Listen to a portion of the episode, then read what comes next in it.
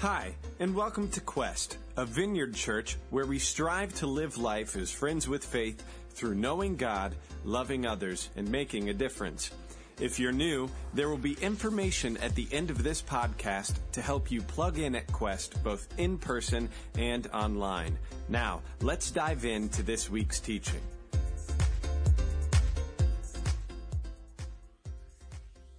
American poet named Ralph Waldo Emerson, and I can't say that name without thinking about where's Waldo.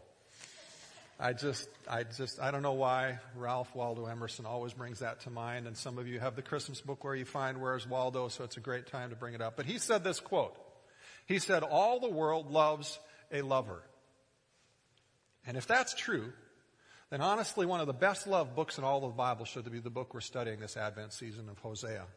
We've been in this series now for three weeks called Love Story, and it's a, it's a story of a broken vow, a, a broken home, a broken heart, a broken life, and it's also the most amazing expression of love that shows us, even in the saddest, most rebellious and unfaithful times of our life, God is pursuing us with a love that is frankly hard to fathom in its dependability, in its tenaciousness, in its pursuit, in its power to reach us.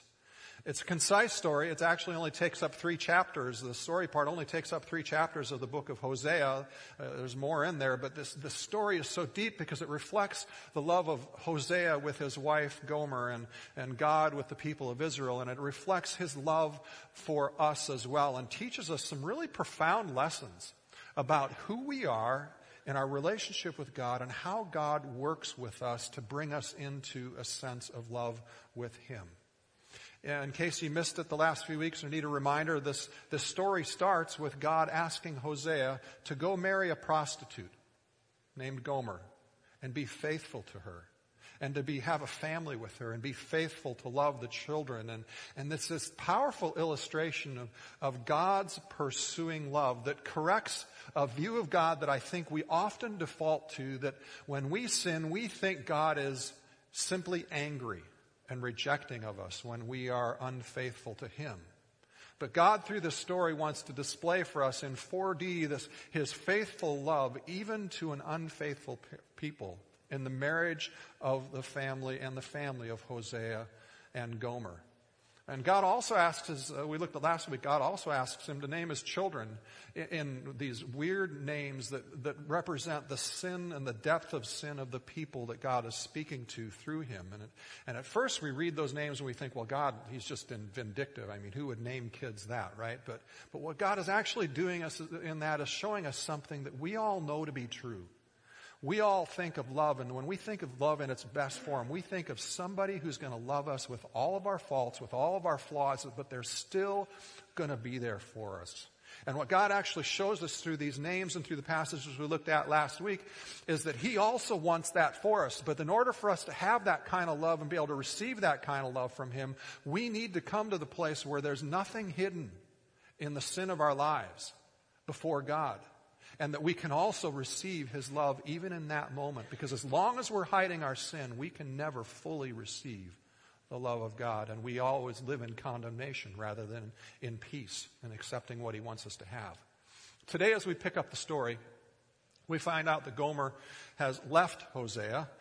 Uh, we don't know all the details of what that looked like. It's just shared just kind of matter of factly, but we know she's with another man. And so as we're looking today at, beginning in chapter 2, we see God speaking directly to Israel through a prophetic word. It's not part of the story, part of their story, but, but it's really interesting in chapter 2 because in chapter 2 you see these three therefores in the text, the word therefore three times. And God is trying to communicate in the use of those therefores, this is what has gone on and therefore this will be my response. Now we talked about the first two therefores the last couple weeks, so we're not going to go back to those other than just say, you know, we talked about God pleading with the people not to sin against Him, to return to Him, to accept His love, and He'd been doing this for several hundred years, and that's not successful. So then God begins to strip away His support of Israel so that they begin to feel the pain and the punishment of their own sin. No longer is His hand restraining the consequences, but He's allowing them to feel that pain. Now, how many of you in your life with your children or with kids you were babysitting, have you ever said, if I have to count to three, you'll regret it? One, two, and say usually that solves the issue. You get to two and usually that works. They stop beating their sibling or they hand the toy back that they stole from their sibling, right? That usually works. But, but then there are always those times when you get to three. What do you do then? So God gets to the third therefore here. And if you were God in these same circumstances, what would you be doing next? See, God does something shocking when he counts to three. He says in verse 14, he says, Therefore, behold, I will allure her and bring her into the wilderness and speak tenderly to her. And there I will give her her vineyards and make the valley of Achor a door of hope. And there she shall answer as in the days of her youth, as at the time when she came out of the land of Egypt. Wow. I mean, repeatedly unfaithful, adulterous in their relationship to God. And, and after all that, God says on the third, therefore, I will allure her. I mean, that's not what she deserves, right? It's quite the opposite of what she deserves. And yet, yet God pro- prophetically promises to initiate reconciliation. He doesn't even wait for Israel to respond. He doesn't wait for her to come to the 50 yard line to meet him halfway even. He promises to initiate reconciliation of his bride to himself by alluring her. Now, alluring means exactly what you think it means. All throughout the Old Testament, that word is used for this tender even seductive, romantic, sexual speech, the kind that goes on between two lovers. Verse 14 goes on to say, he speaks tenderly to her. So this is not raw power to seduce. This is tenderly, lovingly, gently speaking to her heart. That word actually means to speak to her heart, to woo your heart back to himself. And God says uh, that He will speak tender words to Israel in a tough place. He says it's going to be in the wilderness. Why the wilderness? Is this more punishment? What's going on here? I mean, wilderness ex- experiences are something that God takes all of us through in our lifetime. And, and, and we see earlier in chapter 2 that the wilderness experience in that instance is punishment. It's reflected after the second therefore, and it's designed to separate them from their sin, to free us from our sin. But that's not what the wilderness is talking about in this moment, in this verse that we're dealing with now. Remember, the wilderness and the backstory of, of, Jewish heritage was the place God took Israel when He freed them from slavery in Egypt.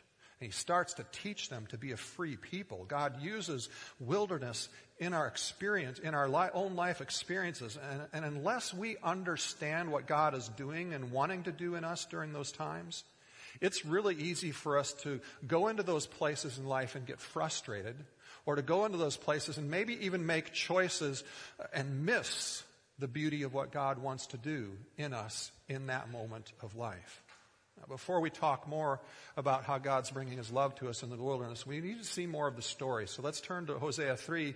And in Hosea 3 in, in verse 1, it, the, the focus returns again, not to God speaking prophetically, but to the story of Hosea and Gomer and how God wants Hosea to live out the words that we've just read in his relationship with Gomer. So verse 1, it says, And the Lord said to me, Go again and love a woman who is loved by another man and is an adulteress, even as the Lord loves the children of Israel, though they turn to other gods and love cakes of raisins, its offerings they made to the gods.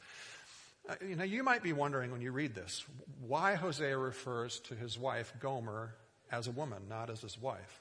And it's simply because of the emotional and physical distance that is currently between Hosea and Gomer in this story. Because at some point we know after the birth of the third child, Hosea, or Gomer leaves Hosea and the kids.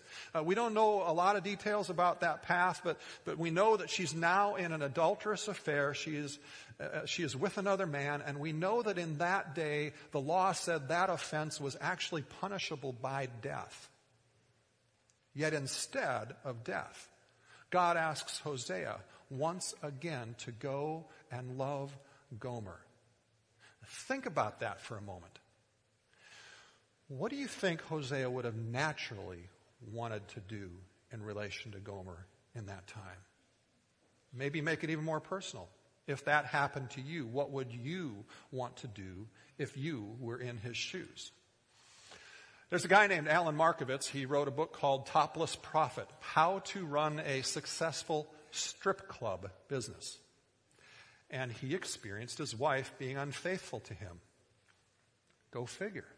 How does that work? Why would that happen in that kind of a lifestyle? It's kind of a surprise. You wouldn't see that coming, right? Sorry. Sarcasm aside. She fell in love with another man and eventually left him to move in with this man in a nice home in Bloomfield Hills of Michigan backing up to a lake. And so Markovitz bought the home next door. And he spent $7,000 to erect a 12 foot bronze statue of a hand extending the middle finger. Displayed in his backyard in such a way that she and her lover, every time they were in the bedroom or in the back of the house or on the deck trying to enjoy the scenery of the, of the, of the lake, would see exactly what he thought about them, what he felt towards them. If we were betrayed in unfaithfulness, and treated like Hosea was, or treated like God was, or is, we might, truth be told, at least dream of having that bronze statue in our backyard. Most of us wouldn't actually do it, right? But that's where we'd be at in our feelings. If it was up to us coming up to this third, therefore, I think we would be wanting a lot more judgment. But we see the Lord commanding Hosea again to go after Gomer again. Again. That is such an unhappy word in this instance. I mean, it's not the first time she's run off with other lovers and abandoned her husband and, and her children and smashed her wedding vows and trampling defiantly on them in the dirt. And, and now Hosea once again is asked by God to face the pain head on and love her with a faithful, extravagant, self-sacrificial love. You see, it isn't just go and be nice, just go and be civil for the sake of the kids, just go and tolerate. This is no, no, no this is go and love. This is go and face the heart-wrenching pain and the threat of rejection and, or the very real aspect of rejection when you open yourself up again to faithfully love. God, go and give her what she does not deserve. Go and love a person who does not reciprocate that to you, just as God does to us. The text goes on in verse 2 and says, So I bought her for 15 shekels of silver and a homer and a lethech of barley, which is a homer and a half of barley. He did what? He bought her. This is not the bride price. We already saw that he's already paid the bride price to marry her in the past, and this is not the going rate for a prostitute either. This is the known price in that day to buy a slave. See what had happened to Gomer uh, when she left. Maybe we don't know exactly, but she, she went on a path somehow. Maybe she went back to prostitution at the temple like she did before and, until one day a man came along and bought her as his permanent sex slave. She traded the love of Hosea and her children to become a sex slave. And a common practice in antiquity was when you sold a slave, especially a female sex slave, you took them to the square, you put them on a podium, you stripped them naked to stand in front of the entire crowd for all to see while they were being sold.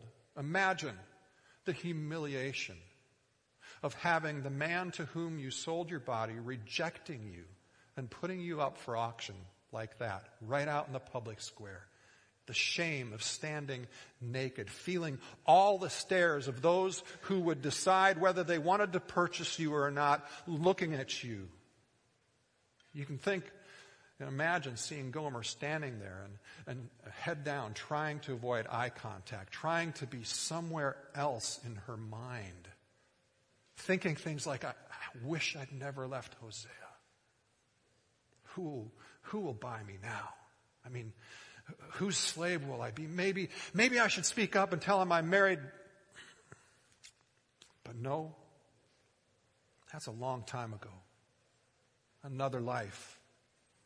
One I can never, ever hope to return to. And her thoughts continue as she wishes she could hold her children, or she could just sleep in safety one night, or, or, or she could die right then, right now rather than go through what is yet to come. And I can imagine her even praying, God, just please kill me now. I don't deserve to live. I have nothing left to live for.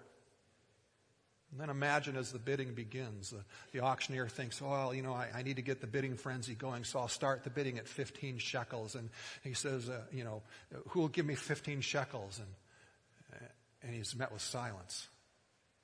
Nothing happens. And can you imagine Gomer sitting on that block, naked before the crowd, thinking and hearing, My life is worth 15 shekels? We might be tempted to think that Gomer was still young and maybe beautiful, even, even slightly seductive, but that isn't the picture this passage gives us. The picture this passage gives us is that life has taken its toll. The hard life that she's lived, it shows. She's weary. She's haggard, probably wrinkled beyond her age. She's probably got scars from the beatings from when she was a prostitute and a sex slave and an un- unhealthiness of complexion from too many days without proper food and years of likely drug abuse. So the auctioneer steps back and just to get the building going, he drops the price. He says, 10 shekels, anyone. Somebody says 10. He goes, 10. Do I hear 12? Somebody says 12. He says 12. Do I hear 15? And Hosea chimes in 15 shekels. And something jumps in Gomer's heart. She's shocked out of that humiliation that she's just crowding in on her as she stands in the, before the crowd. And, and she looks up and she sees Hosea at the back of the crowd, now pressing forward in the crowd, and she can't believe it. The one that she has repeatedly rejected is bidding on her. What's he up to? What does he want? What, why would he do that? You can imagine her mind begins to race, thinking, "Oh man, maybe he just wants revenge, or, or, or, or maybe, maybe, maybe he really is as kind, and, and maybe even he might really still love me."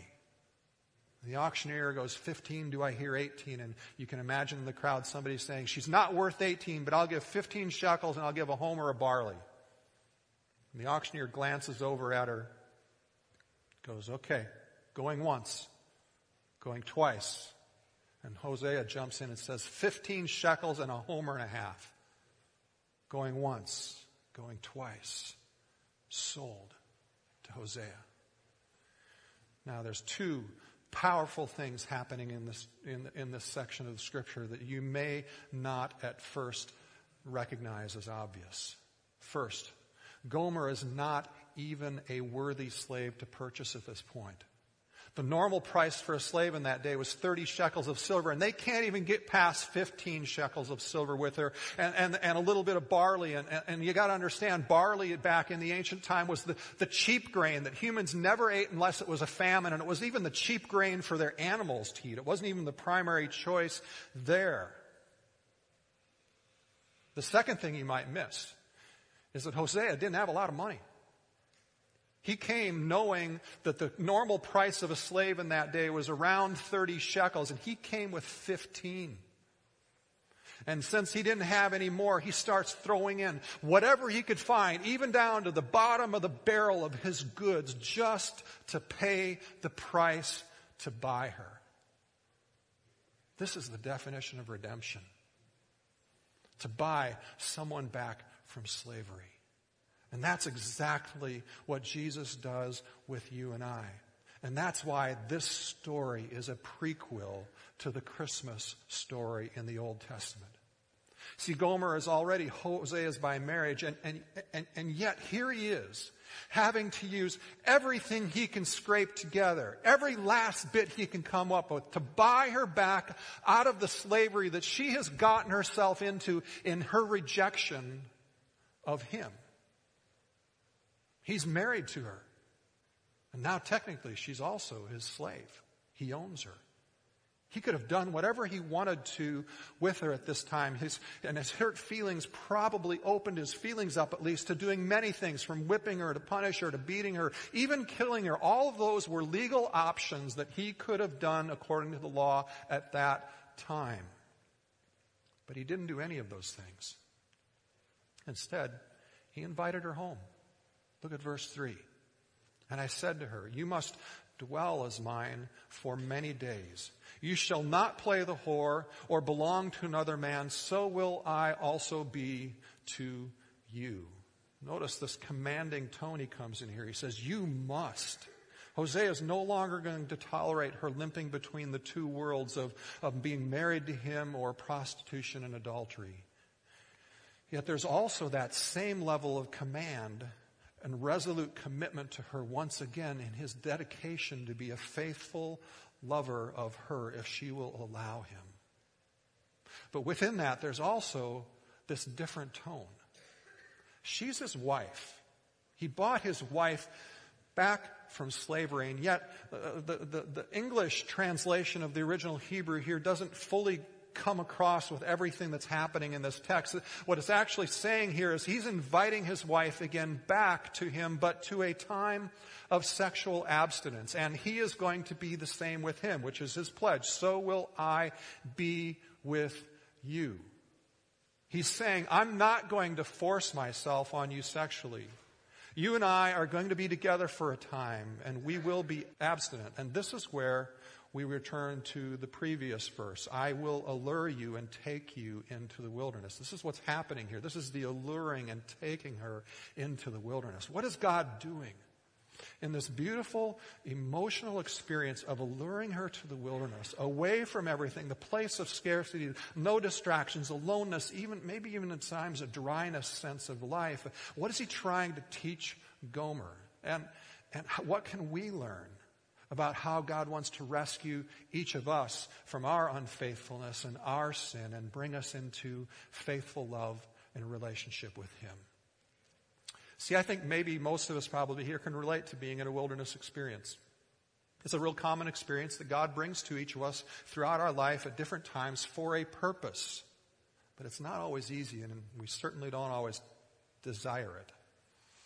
Have you ever had a powerful experience of God and His love? Maybe, maybe, uh, maybe it was the point of you deciding to follow Jesus, and, and, and you made that choice to follow Him and get His and, and ask for forgiveness, and you, you you sense this almost liquid love and peace of God flowing all over you, or or or maybe it was a time when somebody prayed for you, or, or a friend of yours was prayed for, and you experienced the physical healing uh, through through prayer, and or maybe it was a time where you were facing great uncertainty in, in a job or uncertainty in another arena of life, and God came through in such a vivid way for you that you kind of almost left that moment with this sense of almost goosebumps of experiencing His presence and His love and His goodness. So you have a spiritual high moment. But then, days or weeks or months later, that powerful sense is now gone. You begin to feel a little bit dry in your faith, dull a little bit in your love and your passion, and you're facing life wondering, where is God? An experience of God's powerful, alluring love, transitioning to a time of a wilderness experience with Him. The wilderness in this instance that we're looking at today is a time where God is giving us the space and the time to choose Him without pressure. A time where things are simplified, less distractions, to choose Him with all of our hearts. See, the text goes on and tells us that in verse 5. Afterward, the children of Israel shall return and seek the Lord their God. And they shall come in fear to the Lord and to His goodness in the latter days. You see, the wilderness is intended to be this time of creating a thirst in you to seek God with the promise that Jesus himself gives us that those who hunger and thirst after God and his righteousness will be what? Will be satisfied. See, God wants us to choose to seek him instead of simply being pursued and rescued by him. He always pursues us. He always loves us first. And then he kindly, staying right there by our side, even if sometimes it's quietly in the wilderness, God invites us to choose whether we want him, whether we want to receive his love and love him as well. That we would choose to see him for who he is and reverence him and recognize his goodness and now come to him.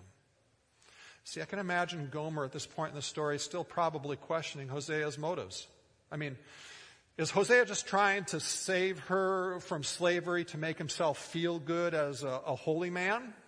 Did he, does he really love her or does he just love his view of himself as that?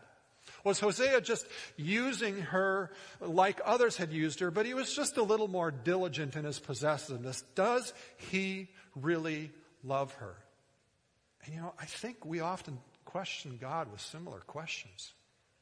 Does he really love us? But see if Hosea is possessive if he were using her, if loving her was really about how it made him feel and, and not true love, Hosea would have brought her home and he would have forced her to play the part of his wife.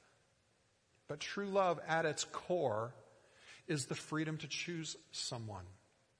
And when you truly love someone else, you also give them the freedom to choose whether they choose you or not.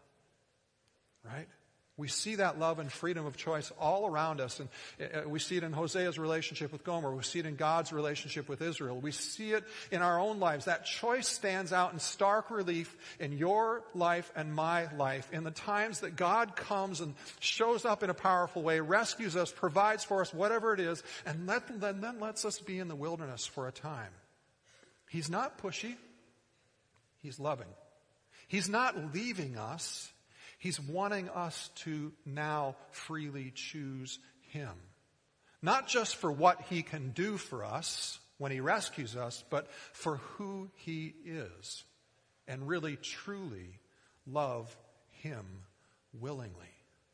See, the wilderness experiences of our lives are not primarily the woodshed of discipline like we tend to think they are. Rather, they are really God setting us up in this place to tenderly speak to us, quietly, gently inviting us. It's almost like a gentle courtship leading up to the acceptance of a proposal of marriage and the wedding.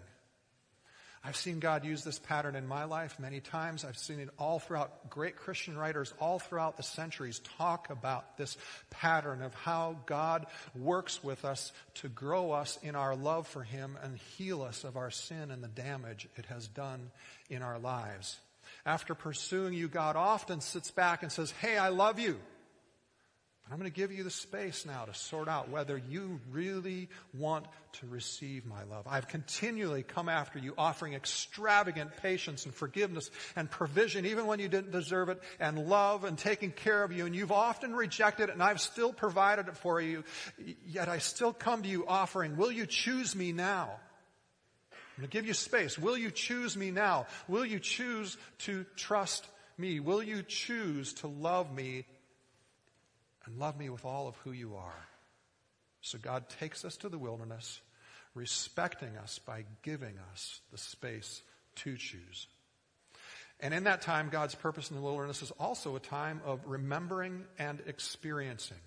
Like the Israelites remembering their experiences of God when Abraham came out through the wilderness and into the promised land and, and became a great nation, just as God had promised the miracles of God in their history, the Red Sea, the water from the rocks, the, the manna feeding them in the wilderness. What are those memories for you and your family of where God has shown himself powerful, where God has shown himself real to you? What are those memories of, of people around you in your small group or, or, or friends at, here at church of God showing up in answered prayer? How God has come through in the past when you were uncertain of the outcome and, and yet He comes through. And, and, and parents, grandparents, are, how are we sharing the stories from our parents to our kids and the next generation of, so that they have those remembering stories to look back to of God showing up? See, remembering the wilderness is a time of remembering, remembering a lot of good things, but it's also experiencing the love and the power of God again. A time not just to remember, but to anticipate experience, experiencing God in the moment. Which leads us right back to where we started at Hosea 2. Therefore, behold, I will allure her and bring her into the wilderness and speak tenderly to her, and there I will give her her vineyards and make the valley of Achor a door of hope.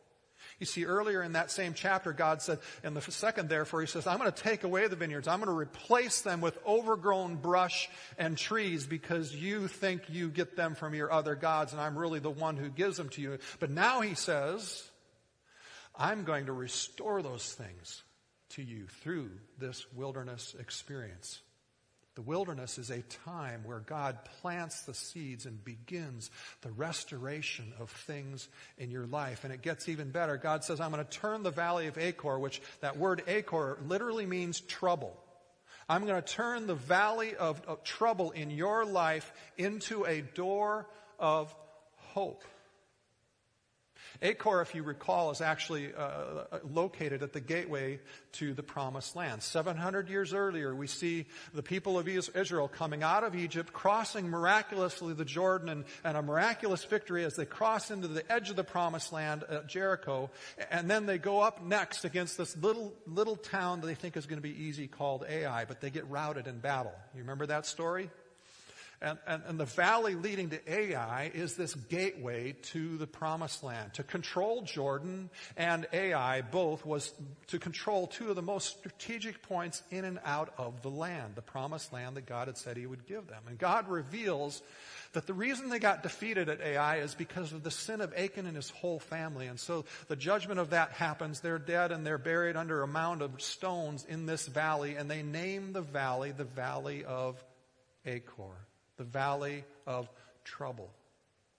But let's not forget, when they had repented and purified themselves of the sin at Achor, that gateway of trouble became a door of hope. As God gave forgiveness, His power re entered the situation and continued to give them the hope of the promised land, the original good that He had planned for them, no matter the damage that had gone on. God's intent in the wilderness is for you to turn to Him to repent of sin as needed and to respond to his wooing, to seek him and learn faithfulness so that you walk through and out of the valley of trouble into great hope. But you see, the reality is all too often because of the dryness, the scarcity, the loneliness, or the difficulty of the wilderness. We respond to the wilderness by giving up, just as we are about to walk through that door of hope into the promise God has for us. There's another pastor who shared a story of one of his closest friends that reflects this turning away and experiencing this kind of wilderness and then walking through that door of hope. Uh, this pastor's friend decided to leave his marriage in a similar situation to Hosea, which the one difference being both the husband and wife had been unfaithful in that relationship. And so they chose divorce. And the family, when they divorced, had a little girl of five years old.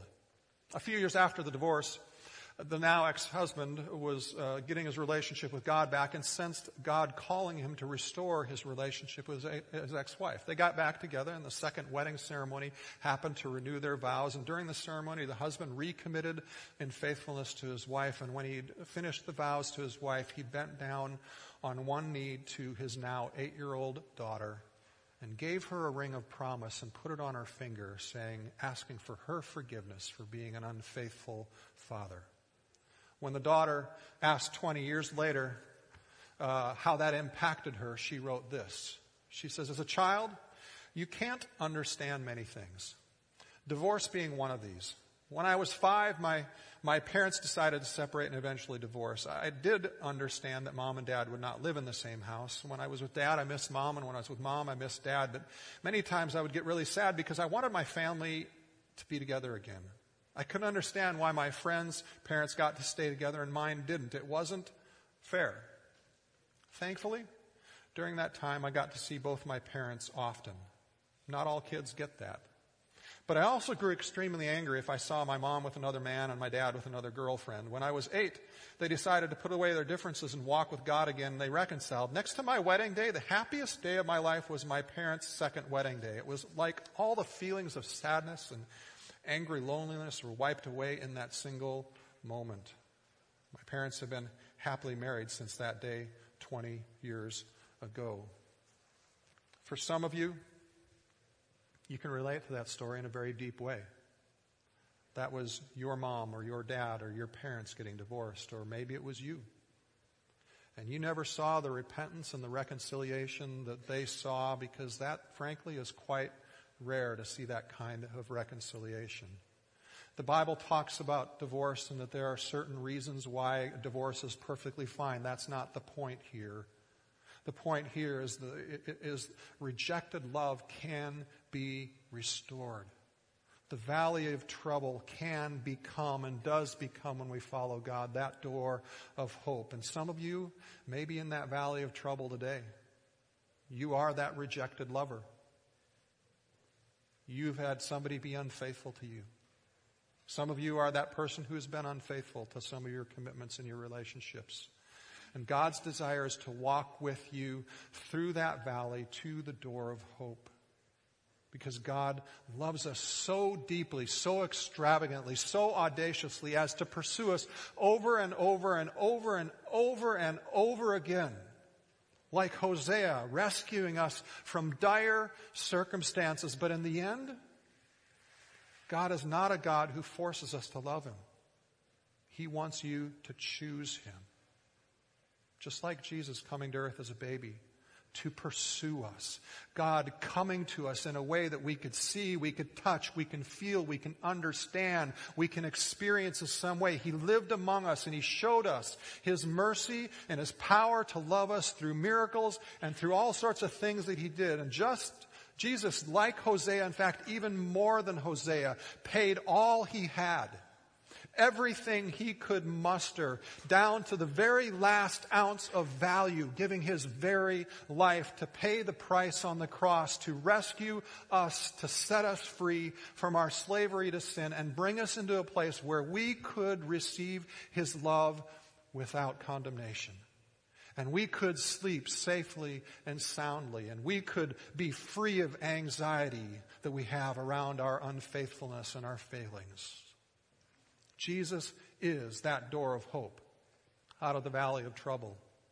And the amazing thing I hope that all of us get through this series in Hosea is this. How many times have you had someone turn their back on you in life? Because you didn't measure up to their standards and so they gave up on you and walked away or somebody didn't value enough to even ha- take the time to finish a difficult conversation, but instead got up in the, in the middle of that conversation, turned their back, and walked away from you. It's never a good feeling to see the back of someone's head when they turn away from you. But God never does that. Even when we are unfaithful to the point of divorcing Him, God shows us through Hosea that He still pursues us and He never turns His back on us. This you can trust that God will never turn away. He will always be there wanting you to run to Him. In fact, more than that, this holy God who knows all of your sins will still love you and pursue you again and again and again and love you enough still though to not force you to choose to love Him. He'll provide for you, even in your unfaithfulness, with generosity, but He'll never force you to love Him. See, the most significant moment when Jesus was on the cross is that moment when he was, he was burdened with all the pain of, of being crucified, but more than that, he was burdened with all the rejection, all the pain, all the shame of all of our sin. And Jesus cries out to God saying, My God, my God, why have you forsaken me? Jesus took your rejection upon himself so that even in the darkest, most arrogant, most self-righteous, or even just in the weakest moment of your life, you would never have to see the back of God's head. That's the grace he extends to us. That's who he is.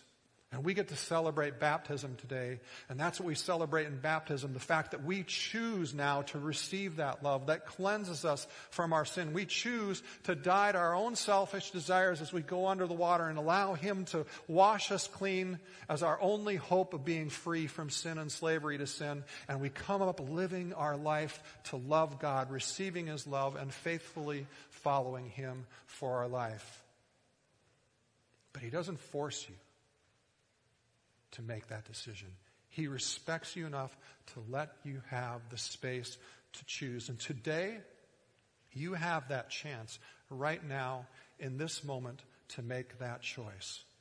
We already had baptized two people in the first service. We have three more people who are scheduled to be baptized this service. But if you're here today and you want to make that same decision now, you can see that God has been coming to you with love and faithfulness even when you don't deserve it. And you want to say yes to His love and you want to choose to accept that. You can do that right now. You can come right now and you can declare that choice to follow Jesus and celebrate it publicly right now by being baptized.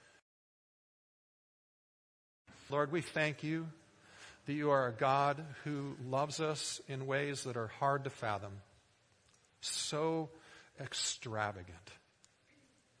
And yet, Lord, you don't pressure us, you don't force us. You love us enough to let us have the opportunity to choose. And so, Lord, we thank you today for the people being baptized who have chosen, and are we celebrate with them and ask that your spirit would rest upon them in a really special, powerful way right now. And Lord, again, if there are people here that you're wooing right now, Lord, I pray that they would choose and they would come and make the choice to be baptized right now.